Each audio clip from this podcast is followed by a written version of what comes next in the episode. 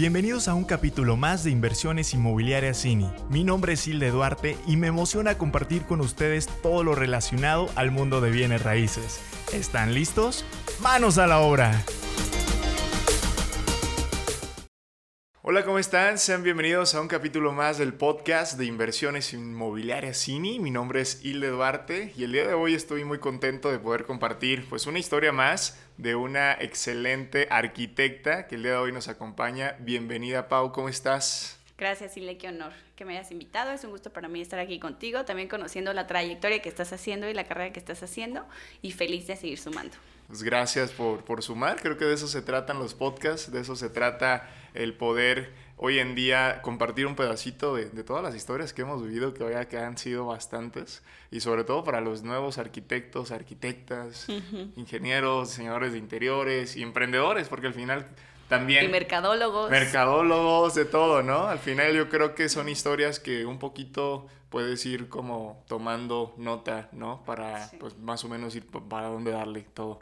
Pues bueno, vamos a iniciar. Gracias a todos los que nos escuchan en Spotify, plataformas de podcast y a los que están viendo este video en YouTube. Gracias por suscribirse, por compartir, por comentar ahí en la caja de comentarios qué les gustaría también seguir escuchando, viendo. Coméntenos. Y pues bueno, muchísimas gracias por calificarnos en Spotify también. Eso nos ayuda a poder seguir creciendo y llegando a más personas. Pues vamos a iniciar con la primera pregunta y una pregunta que les hago a, todos, ¿no? Que básicamente es, ¿qué te llevó a estudiar arquitectura? A ver, cuéntanos, ¿en qué momento estabas de tu vida que dijiste, me late mucho el poder diseñar, el poder plasmar todas estas ideas y luego ver la realidad? Ok, sí, pues mira, yo creo que como todos, todavía muy confundidas, pues empiezas a tomar esta decisión tan seria de qué vas a hacer por el resto de tu vida, o sea, tu carrera. A los 15, 16 años te lo empiezas a cuestionar. En mi caso, dentro de la prepa, el último año de prepa, yo ya tenía que decidir un perfil, si bien una carrera, un perfil, último año de prepa. Y era por áreas, me tenía que ir por área administrativa, por área de diseño o por área de la salud. Para esto yo siempre fui, pues, una persona como más creativa, siempre me gustó mucho como el dibujo, como el colorear, como el crear. Mi perfil iba como muy acercado a esto. Mi papá desde niña. A los, los álbumes de Sí, yo desde niña, yo no sé cuántos años tenía, pero yo ya como que recalcaba imágenes. Yo veía un dibujo y lo recalcaba, pero sin tener como que calcarlo, ¿sabes? O sea, yo lo visualizaba desde lejos, lo veía y lo pasaba en una hoja y quedaba muy parecido, entonces... Lo máximo que yo hacía con esa técnica yo creo que era la bandera de México y poner la, la y moneda. La moneda.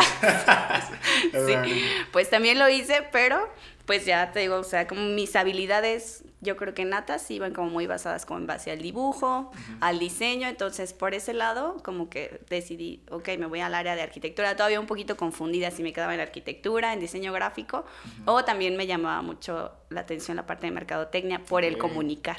Ok. ¿Sí? al final creativa. Al final creativa, ajá. Para esto, mi papá fue ingeniero civil, entonces por esa parte me sentí un poco más segura y dije, bueno, puedo tener cierto apoyo, ingeniería civil, va a fin y todo. En el momento que le externo con mi familia y quiero estudiar arquitectura, claro que fue un rotundo no. No, espérate. Eso no es para una mujer, pues empiezan todos los miedos, ¿no? Y pues malamente empiezan los miedos desde tu casa. O sea, ni siquiera es como algo que yo en la calle. Yo, tanto trabajo que me estaba costando como decidir. Y lo primero que digo en mi casa, quiero arquitectura, es no.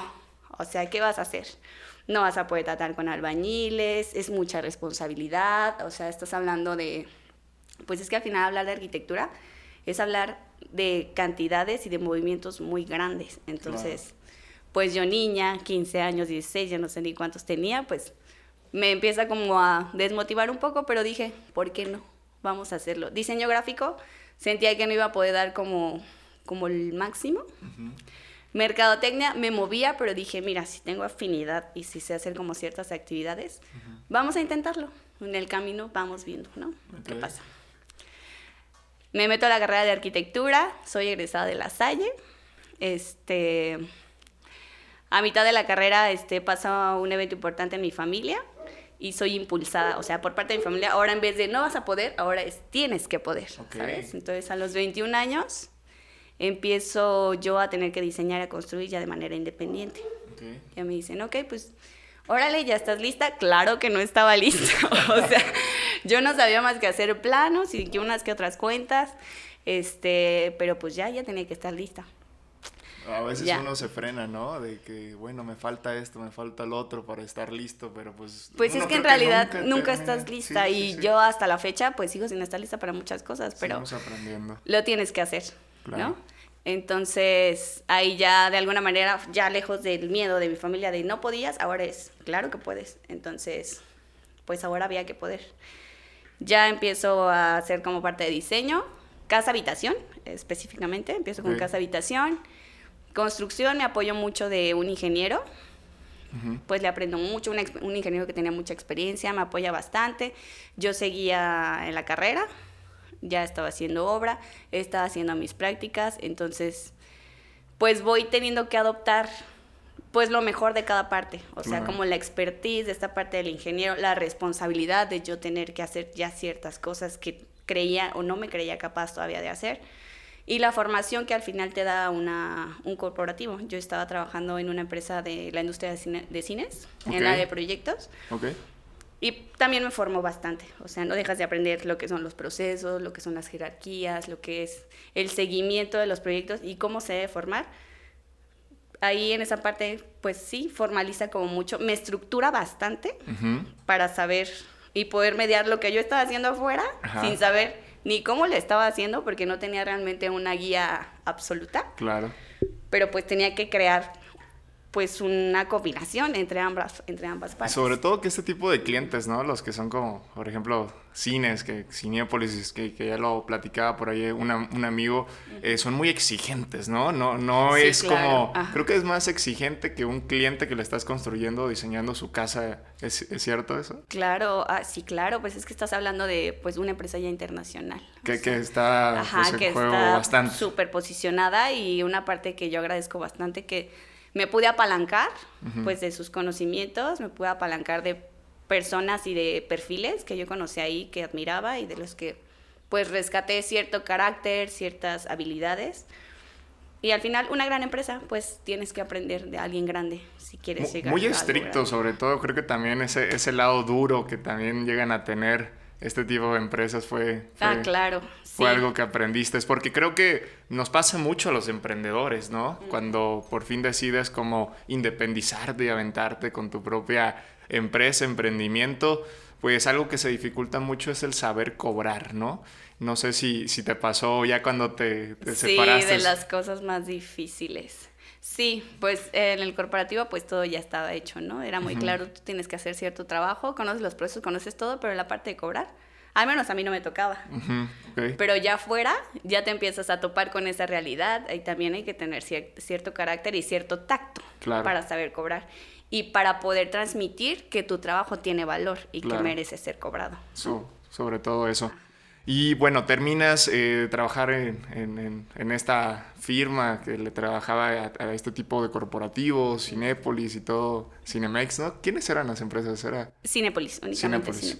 Ok, justamente tenemos ya una experiencia con, con alguien que nos comentaba y que de verdad, o sea, fue tanto el estrés que tenía al aperturar él como arquitecto, eh, pues eh, cines en, Colombia y que andaba presupuestando por allá en, otros, en otras ciudades y países que ni siquiera eran pues México, ¿no? Y que eso lo impulsó a independizarse, a irse por su cuenta. Exacto. ¿Fue algo similar tu proceso? ¿Seguiste ahí varios años? ¿De ahí te cambiaste? ¿Qué, qué pasó después? Estuve muy tentada a quedarme, o sea, la admiración, el respeto y la gratitud que yo tenía con esta empresa y que sabía que todavía quedaba como mucho más por dar, me dejó tentada a quedarme y a seguir creciendo ahí.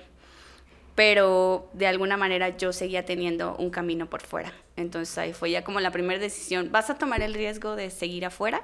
Porque afuera, pues te las vas a seguir viendo por tu cuenta, ¿no? o sea, aquí acaba tu formación y ya la empresa te va a dar las gracias y ahí nos vemos. O te quedas aquí y sigues generando este perfil empresarial, este perfil corporativo.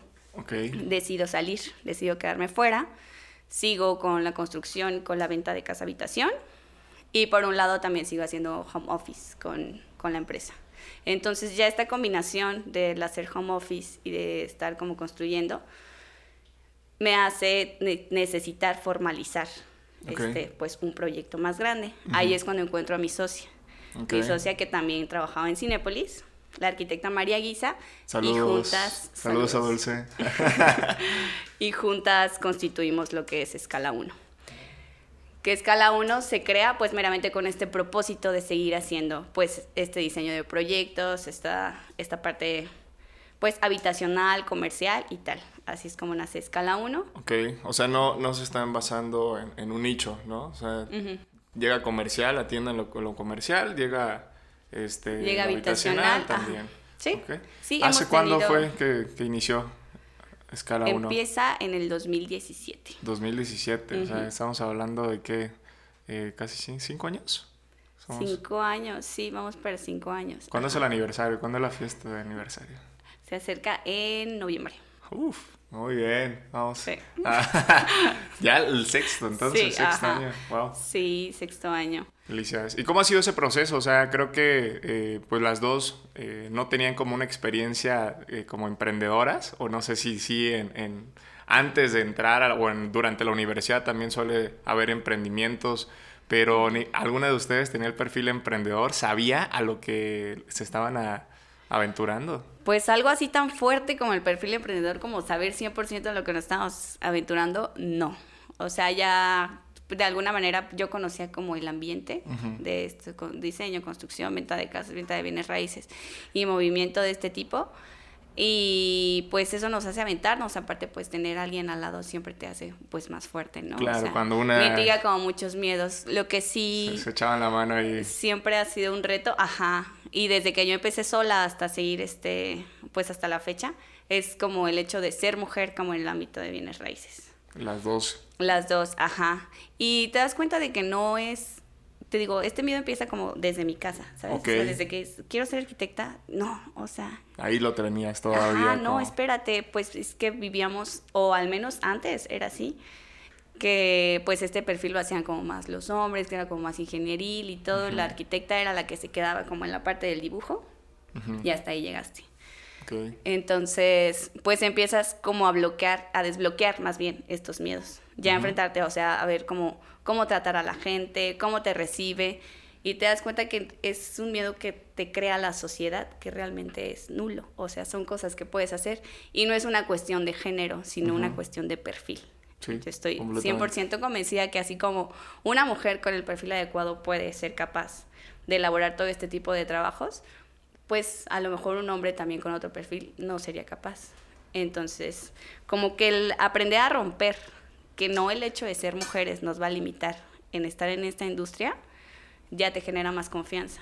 Completamente. Y te abre muchísimas más puertas. Creo que te ha tocado vivir ese, ese antes y ese después. Ha sido tú un caso de éxito en el cual has comprobado, obviamente, y yo creo que este podcast o tu historia o este video puede, puede ayudar quizás a, una joven que está, indecisa.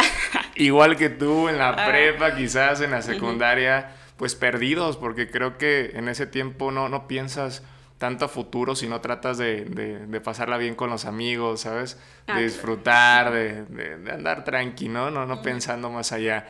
Y creo que sin duda ha sido ese parteaguas, al igual que muchas mujeres que veo con bastante talento en esta industria de arquitectura, de diseño, de, ingeniería, que han creado grandes obras. ahí, ahí está la... ¿Cómo se llama la que hizo el edificio en Dubái y todo eso? Zaha Hadid. Zaha Hadid. Sí. Buenísima. Sí, sí, pues, pues la indecisión, digo, hay tiempo para todo. yo también lo viví, yo también estuve como indecisa, no sabía qué hacer. Pero pues al final piensas, yo el consejo que daría es como acercarte a tus habilidades, a tus habilidades, porque al final son tus habilidades lo que te va a hacer servirle a alguien, lo que te va a hacer apoyarle a alguien de una manera más fácil para ti, a forzarte. Claro que hay muchas habilidades que se pueden desarrollar, pero lo que ya tienes tú por dentro, va a ser más fácil que alguien lo vea en ti y lo crea. Sí. ¿Sí? Y creo que antes no, no existía este tipo de, de, de, videos, de podcast, de contenido en el cual podías ver como eh, pues de primera mano, quizás este, muy rápidamente, una historia de, una persona que, quiere estudiar algo que te están diciendo que no, que no se puede, ¿no? Y creo que, pues bueno, si hay alguien por ahí que nos está escuchando, que nos está viendo, que quiera saber un poco más de la vida de, de una arquitecta, aquí está Pau, ahí están las redes sociales para que le manden un mensajito y pues igual, ¿no? Puedas, puedas platicarles a, directamente, resolver sus dudas y todo. Ya después se pueden volver colegas, socias y todo. Claro, sí, con toda la apertura. Muy bien, Pau. Entonces, pues se funda Escala 1 2017. Llevan casi, van para seis años ya de, operación. Eh, se han enfocado en el tema habitacional, en el tema comercial también. Eh, ¿Cuál ha sido uno de los mayores retos ahora que, que, han iniciado ustedes? ¿Qué tanto tiempo fue que, que tardaron en conseguir quizás su primer proyecto? ¿O este, cuando ya iniciaron, ya iniciaron con un proyecto? ¿Cómo fue ese, ese proceso? Afortunadamente iniciamos porque ya había un proyecto. Eh, primeramente, te digo, trabajaba, teníamos un home office todavía con el corporativo, ya estaba escala 1 eh, funcionando. Funcionando, ajá, para ese tema. Y llega la primer casa, la primer casa habitación. ¿Cómo llegó? Eso es interesante. ¿Recomendación? por parte de una amiga. Igualmente una amiga que estudia, no mi carrera, pero estudiamos en la misma universidad. Llega con una amiga, me dice, estoy lista, quiero a mi casa y confío en ti. Qué padre. ¿No? Entonces, invito a Dulce a trabajar conmigo al proyecto y se vuelve un caso de éxito. O sea, nos damos cuenta de que ah, compartimos como una sinergia muy buena, en donde ella tiene unos talentos creativos y en donde yo tengo como a lo mejor una capacidad de guiar o de dirigir. Más nata, entonces el resultado de ese primer proyecto, ya estando a escala 1, es bueno y fue que decidimos pues aquí hay todavía mucho por dar, ¿no? O sea, hay que seguirle. Obviamente pues eh, al ser el primer proyecto, lograron ver todas estas habilidades en cada una y poder crear esa sinergia, ¿no? Cada quien en las áreas en las que son más fuertes. Pero me imagino que también, pues, al, ser el primer proyecto, pues suelen, suelen salir a ciertas cositas que pueden, que pueden ir mejorando. ¿Fue alguna que, recuerdes? Como, híjole, nos pasó esto y creo que ya en el segundo ya lo corregimos. Cosas que pudieran ir mejorando. O que siguen pues, mejorando, o sea. Sí, ajá, sí, muchas, muchas. Pues es que pues era la hoja en blanco, o sea, era el primer proyecto. Era la primera vez que nos poníamos de acuerdo, que nos poníamos de acuerdo y nos sentábamos para ver un tema en específico que era una casa. Que Aparte para una amiga, o sea, que te dijo, y aparte para una amiga que confía, en ti. Ajá, que confía en ti. Entonces la responsabilidad aparte. La amistad está de por medio. sí, sí. Ajá, que está de por medio. Dificultades, pues como en cualquier proyecto, o sea, pues sí, dificultades como en cuestión de tiempo, en cuestión de, calidad, pero nada que no se pueda resolver. O sea, al final buscamos siempre la manera de resolverlo y siempre basándonos en que si está alguien confiando en ti y compartiendo como esta responsabilidad, pues lo vamos a hacer bien y lo hicimos bien. Hablas de que, bueno, Dulce, que bueno, después vamos a invitarla también para que nos comparta desde su experiencia cuál ha sido su proceso pero hablas de, un proceso creativo que, ella está como más enfocada, las dos se sientan a, aterrizar ideas. ¿Cómo es ese proceso en el cual llega el cliente y de repente es como, ok, primer cita y empezar a filtrar todas estas ideas que traen de Pinterest, ¿no? Ah, sí, claro.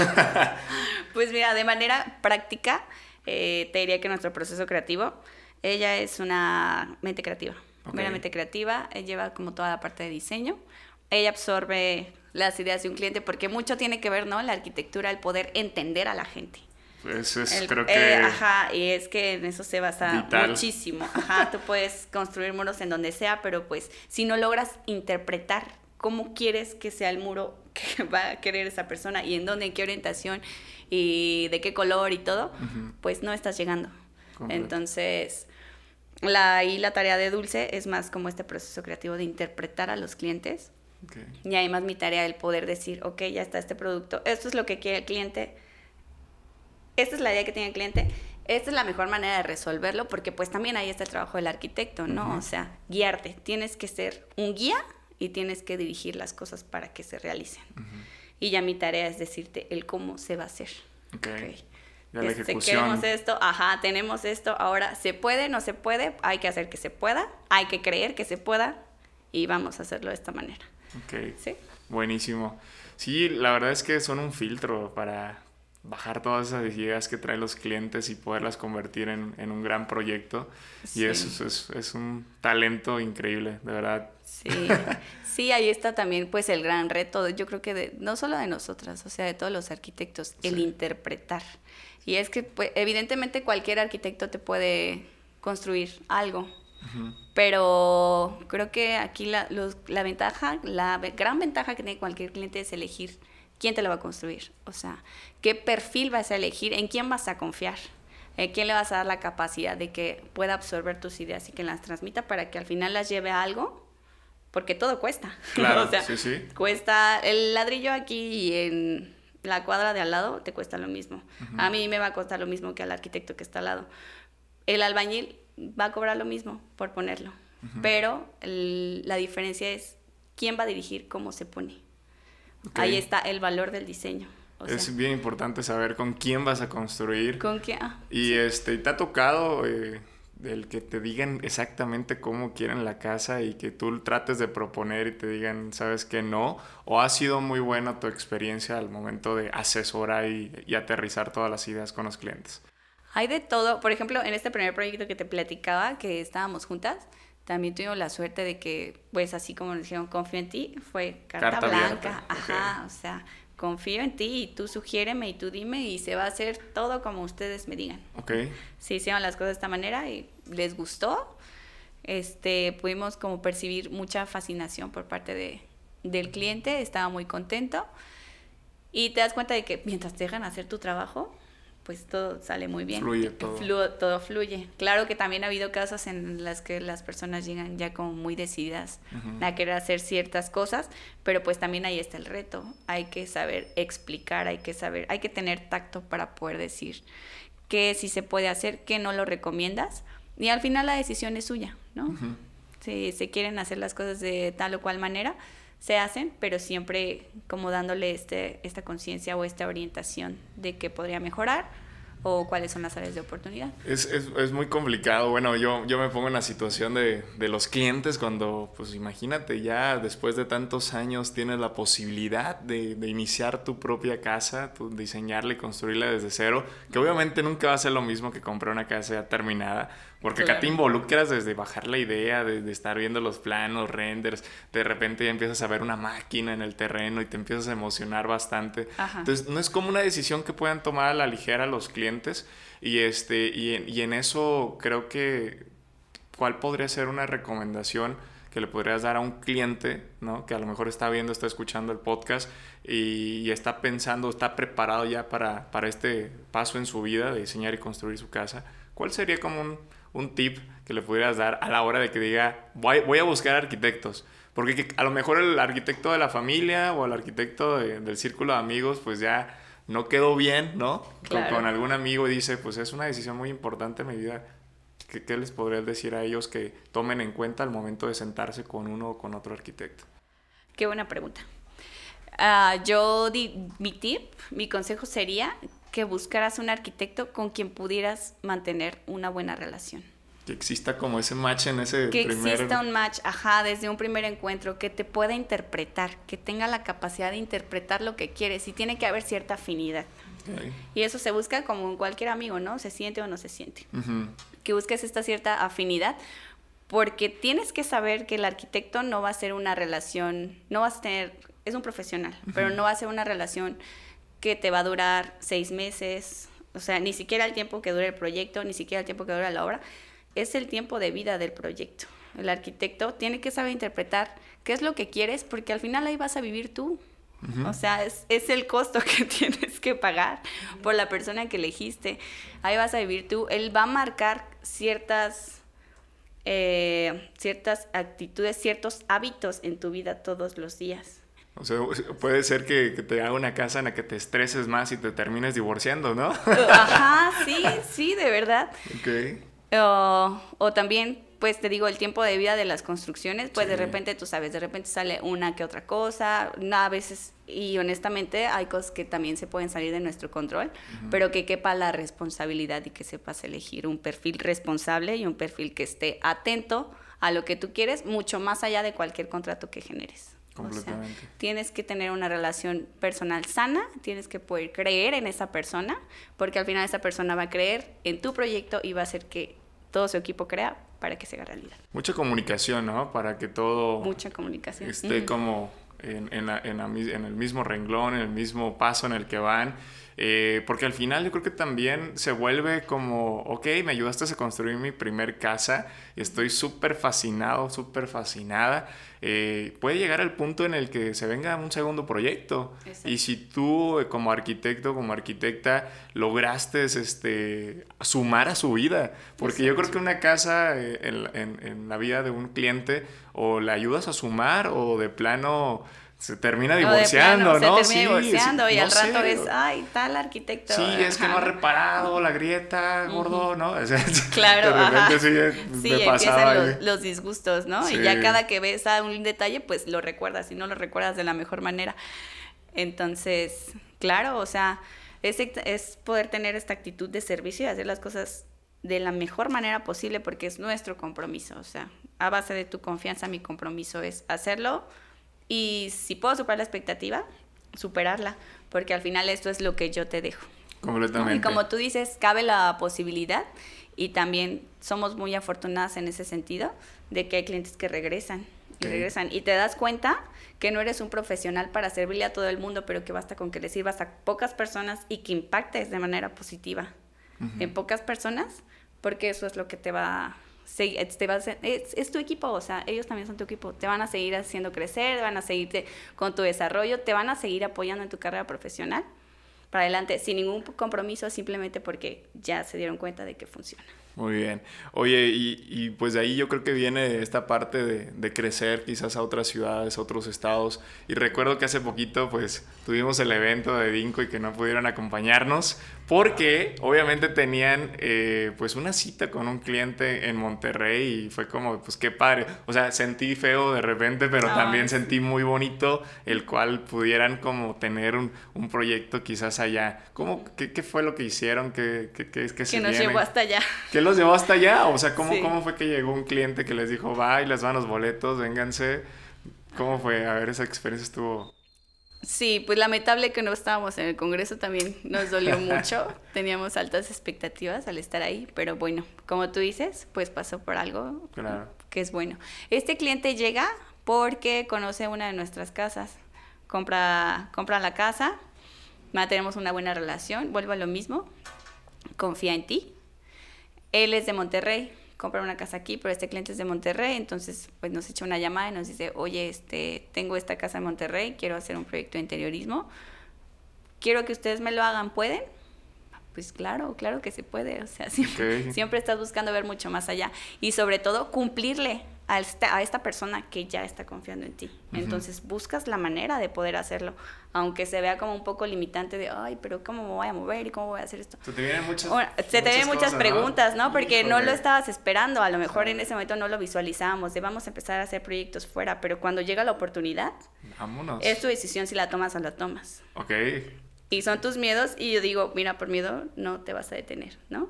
Existe la forma, hay alguien que quiere que lo hagas y lo puedes hacer hay que hacerlo. Dice mi mamá que con miedo y con huevonada no se llega a nada. Eh, claro, con nada. Y es lo primero que hay que hacer, romper el miedo. Hasta que no lo rompas no puedes ver el horizonte. Completamente. Entonces se fueron. Entonces, sí. ajá, entonces dijimos sí, vamos, y pues allá, ahí estamos. También nos han invitado a hacer proyectos en Zacatecas, okay. proyectos en Querétaro, y te digo, pues sin, sin esperarla, sí queriéndolo, pero sin esperarlo, pues va llegando. Y pues obviamente, bueno, dices, tú que estás más en la parte operativa, pues aquí te encuentras con proveedores, obviamente, que, que son un poco tardados, sobre todo carpinteros, herreros, ya, ya como la parte final de la ah, obra, ¿no? que es como... Ah, El estrés. Ahí, viene la obra blanca, es como... Sí. pues obviamente si aquí se vuelve un reto, ¿qué tal allá? O sea, también no, no estás como muy al pendiente ahí. Exacto, exacto. Ese es el mayor reto que al no poder estar presente, pues necesitas ojos, necesitas manos. No dejas de ser un líder, siempre que tienes un proyecto de que eres responsable del proyecto, no dejas de ser un líder. Y es tu responsabilidad buscar a tu equipo. Y los arquitectos, para bien o para mal, dependemos de los demás. O sea, nada sería solo nosotros sentarnos con nuestro cliente y toda la responsabilidad cae entre eh, a, ustedes. Y toda la responsabilidad cae entre nosotros. Tú nunca le vas a responder a un cliente, oye, pues discúlpame, es que el herrero no llegó. Es que tú tenías que mover al herrero. Entonces, hay que crear relaciones fuertes con tus proveedores, estrechas. Hay cosas que también aprendía, ¿no? O sea, de, de estar, este, pues en la vida en, empresas, de estar como en la calle, de ver como otros ingenieros, otros arquitectos se dirigían a la gente, pues absorbes qué sí les está funcionando, o sea, qué sí les está funcionando al hablarles cómo, de qué manera, qué no les está funcionando. De repente yo veía como, como mucha dureza, ¿no? Como este carácter duro de, ay, tienes que hacerlo. Y es que no toda la gente funciona así, ¿sabes? Te das cuenta de que vuelves a lo mismo, es el perfil del trabajador, entonces, ¿de qué manera tienes que tratar al trabajador para que te responda? Al final los dos estamos haciendo lo mismo. Yo vengo a trabajar, él también viene a trabajar. Vamos a buscar la manera de comunicarnos y de sacar esto adelante porque estamos los dos en el barco. Completamente. Oye, bueno, tú que estás mucho en la parte operativa, ¿te has dado cuenta de que, pues bueno, comparando quizás un poco México o, o Morelia, Michoacán, con otros estados, con otras ciudades del país, en el cual los procesos son pues ya un poquito más eficientes, ¿no? Que, muchas de las veces como se trabaja aquí en la ciudad y pues comparando ya eh, México, Estados Unidos, pues estamos hablando de una gran diferencia. ¿Cuál es el reto o qué se viene para México? ¿Qué te gustaría aportar tú como, como arquitecta y más enfocada en la parte operativa para poder optimizar tiempos, para poder este, entregar quizás en mejor tiempo y tener quizás más obras porque tienes pues estandarizado quizás más cada uno de los procesos. ¿Qué se viene? ¿Qué, te gustaría hacer? ¿Qué te gustaría aportar en esa parte? Pues en este sentido, que sí, en Michoacán y en Morelia todo sigue siendo como tan local y que no hay como equipos tan sólidos o tan estrechos, yo pretendo solidificar como a las personas con las que trabajo. Okay o sea, no, no pretendo como llenarme como de proveedores, todo. Si tengo cierto número de proveedores, buscar apoyarlos y que todos los proyectos y que todas las obras puedan ser parte de todos juntos. O sea, como hasta buscar capacitaciones para ellos, de, oye, mira. Ajá, capacitaciones, pues buscar la manera de que sus equipos también se hagan más fuertes, porque en la medida de que sus equipos se hagan más fuertes, los beneficiados seguimos siendo todos. Entonces, entrar como este tipo de convenios como sinergias, e ir creando, aunque seamos, o sea, como entes independientes, pues ir creciendo juntos a la par y poder avanzar poco a poco. Ahorita es como lo que he estado pudiendo llegar a ser. Obviamente esperamos mucho más. Ojalá que podamos estar muy cerca de un sistema americano, pero... Poco a poquito, ¿no? Poco a poquito. Sí, eh, un cliente de, de, hecho se dedica a la construcción allá en Estados Unidos y, y dice, es que ir acá en en México todavía siguen trabajando como en la edad de piedra. Y realmente, pues logras ir a una hora y sí es como de chin, o sea, o sea, no hay método, no hay tanto método de seguridad, de higiene también de repente, eh, y los procesos súper a la antigüita y que dices, bueno, ¿por qué siguen uniendo ahí las varillas con, con el, con el, con, ¿cómo se llama? Sí, con, con, la, con la mano, con el, ajá, con la mano, cuando ya hay pues máquina, ajá, exactamente. Sí, nos vemos de repente muy limitados y desde la parte, pues siempre del dinero, ¿no? O sea, nadie quiere como gastar de más. No, no podemos, no podemos llegar a creer que hay inversión, o sea, dentro de, dentro de la misma herramienta. Mm, inversión en seguridad de tus trabajadores, inversión en la herramienta que usan, al final todo se convierte en tiempo. Y también ah, en México seguimos todos como muy casados con un sistema constructivo que no digo que sea obsoleto porque es muy durable y es muy bueno y se sigue haciendo y no digo que lo vamos a seguir haciendo muchos años más. ¿Cuál es el pero hay sistemas constructivos mucho más prácticos, ¿no? Que ya está más este, la onda de prefabricados que se empieza a ver mucho, ¿no? prefabricados y que funcionan muy bien y que te pueden dar igual productos, casas, este, restaurantes, clínicas, lo que quieras, de muy buena calidad y muy durables, pero nos seguimos cerrando a lo tradicional, a lo que ha funcionado antes. Pero bueno, creo que viene ese cambio, creo que pues quizás los nuevos empresarios en restaurantes están un poco más familiarizados con el tema de prefabricados, que obviamente los va a ayudar a reducir tiempos y operar quizás un negocio un poco más rápido y eso pues yo creo que viene mucho para acá. Y de hecho el tema de vivienda también, o sea, de una casa que te puedas aventar eh, no en 7, 10 meses, sino quizás en 6, 5 meses, estaría buenísimo. Y sobre todo creo que pues, seríamos nosotros, ¿no? Los, esta siguiente generación que, que, que, busca como una casa quizás hasta un poco más económica, pero de, de, buen, buena resistencia y que se viva súper agradable. Y a lo mejor no con tanta durabilidad, ¿sabes? Porque ya estamos hablando de que nuestra generación es mucho más, mucho más flexible. Somos la generación desechable, generación, la generación no sé qué tanto nos dice. pues no sé qué tan desechable, yo diría que más bien evolucionamos de una manera más rápida. Y es que eso nos ha tocado y eso nos ha puesto la tecnología. Y qué mal que no lo hiciéramos, ¿no? Entonces sí, nuestra generación sí se presta y tiene la responsabilidad para evolucionar también hasta en estas cosas. O sea, imagínate el beneficio tan grande que te daría a ti, de poder construir tu casa o, o tu departamento o un loft en lo que vas a vivir en tres meses. Hasta negocio, o sea, como retorno de inversión es mucho más versátil que tener que esperar a una casa que te dura 10, un año construirse. Y a lo mejor una casa que Hilde no necesita, ¿no?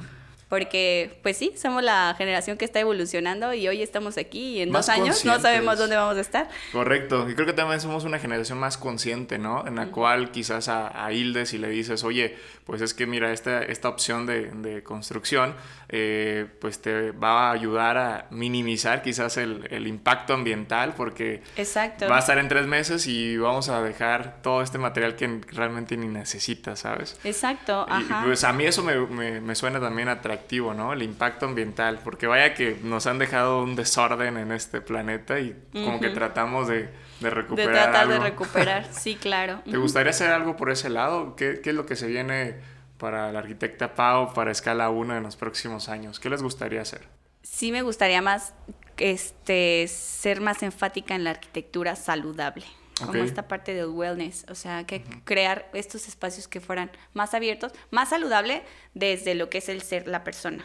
A lo mejor por la ecología sí seguir buscando este sistemas que no contaminen tanto, que no deterioren, pero ya como tal las personas trabajar como en el bienestar de la persona, porque una persona que se siente bien por dentro con lo que hace es mucho más sensible con la naturaleza, mucho más sensible con sus relaciones, con las actividades que va a hacer. Entonces, trabajar sobre el wellness, pero de la arquitectura directamente. Dar estos espacios como abiertos, invitar a estos espacios como de reflexión, de meditación, eh, y no es, de, va a sonar como, como, muy como repetitivo, como, ajá, como muy típico de que casas ventiladas y bien iluminadas, pero de verdad, ¿cuánto influye que esté una casa ventilada, que vivas en un lugar que esté bien iluminado, que puedas despertar y que puedas ver el amanecer, o sea, que sea el sol el que te despierte, ah, o que al llegar a tu casa puedas ver un atardecer. O sea, ah, yo quiero eso. Ajá, la arquitectura ahí también habla de cómo puedes hacer sentir a tu persona.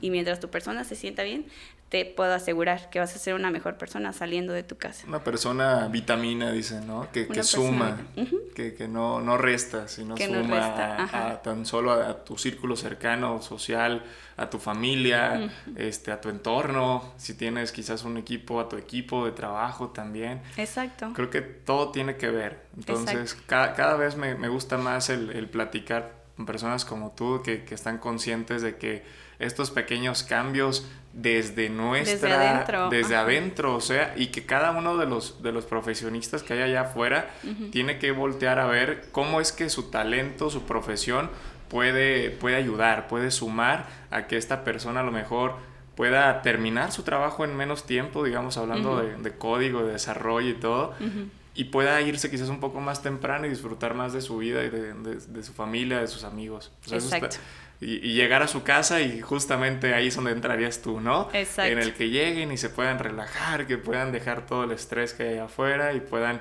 prepararse para quizás disfrutar a la familia o prepararse para otro día. Exacto. Sí, tú lo dijiste muy bien. La parte de la ecología, digo, siempre existe responsabilidad y es nuestra decisión qué materiales usamos, o sea, qué tanto combustible vamos a estar quemando por cada obra que, que hagamos, pero al menos desde, desde mi ámbito, desde lo que a mí me toca, nos enfocamos más como en esta parte saludable de la arquitectura. ¿Qué le vas a, qué le vas a sumar a la persona? Y lo dijiste bien, o sea, no solamente como en la casa, también en el trabajo. Si llega como un proyecto de un corporativo, de unas oficinas, hacer ambientes colaborativos. Somos humanos y no estamos solos. Tenemos que aprender a convivir y mucho el espacio nos va a ayudar a convivir de una manera sana o insana. Entonces, tener esa sensibilidad y ser muy conscientes de que estás creando ambientes. No estás levantando muros, estás creando ambientes. Ambientes para personas que Para personas este que mundo. sienten, que respiran, Exacto. que viven y que al final vivimos en comunidad y somos una sociedad. Claro, creo que eh, somos personas que nos gustaría ver más personas felices, ¿no? Que, que vivan y que me, me, me da mucha tristeza de repente ir a la Ciudad de México y volteas a ver a todos en el tráfico y están así como que se los lleva la chingada. Ajá, Eh, sí, porque- súper estresados y por enojados. Por lo rápido y lo descontrolado y pues es que no siempre lo más rápido, ni lo más rápido ni lo más fácil es lo mejor. Claro. Entonces, Buenísimo, Pau. Pues bueno, algo más que desees aportar. Este, ¿qué, qué mensaje te gustaría dejar a todos los que ven y escuchan este podcast?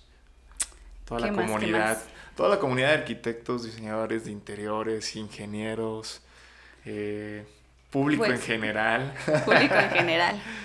Pues únicamente sí que sigamos siendo muy responsables del trabajo que tenemos como arquitectos, como diseñadores, como ingenieros. Es un trabajo que tiene muchísima trascendencia, así como tiene responsabilidad, tiene mucha trascendencia, y que le demos el valor y que nunca nos olvidemos que estamos trabajando para servir y para servirle a, la- a las personas. Completamente. No, no quererse No retirar solo verlo, con su primer ajá, sí. proyecto y nada más sí, no en solo la verlo parte... por la cuestión económica. Exacto. Digo, para todos es importante y nadie vive de, de solo respirar, pero no olvidamos que es una consecuencia. O sea, la cuestión económica debe ser siempre una consecuencia de hacer bien nuestro trabajo y de hacer algo que le esté sirviendo a alguien y que perdure. Completamente. Bueno, pues Pau, eh, ¿cómo te pueden encontrar? ¿Redes sociales? Instagram, escala 1, tu personal. Arroba Paulete, B-O-D-Z, en Instagram. Ok, En Facebook me pueden encontrar como Paulete Valencia Ordaz. ok. ¿Y escala Redes 1? sociales, escala-1, Instagram. Muy bien, para que sigan el trabajo de Pau eh, y pues bueno, del equipo de- con Dulce ahí en escala 1, de todo lo que, que proponen, que sin duda son ambientes muy agradables. Por ahí tuve la oportunidad de, de conocer pues ya sus oficinas y pues luego, luego se siente también un ambiente muy, muy agradable de trabajo y pues bueno, lo que, lo que ves en una oficina pues también es lo que transmites quizás para tus Claro. clientes en, en lo que va a ser su casa. Pues Claro. muchas gracias Pau. Muchas gracias, Hilde. Nos vamos. Esto fue un capítulo más del podcast de Inversiones Inmobiliarias CINI, el podcast en el que te ayudamos a tomar mejores decisiones, ya sea que quieras estudiar arquitectura, como fue en este caso, o pues también estés pensando en diseñar y construir tu casa, puedas conocer desde eh, cada una de, de las personas que, que están en este podcast para saber si es él o ella la persona ideal para construir tu hogar.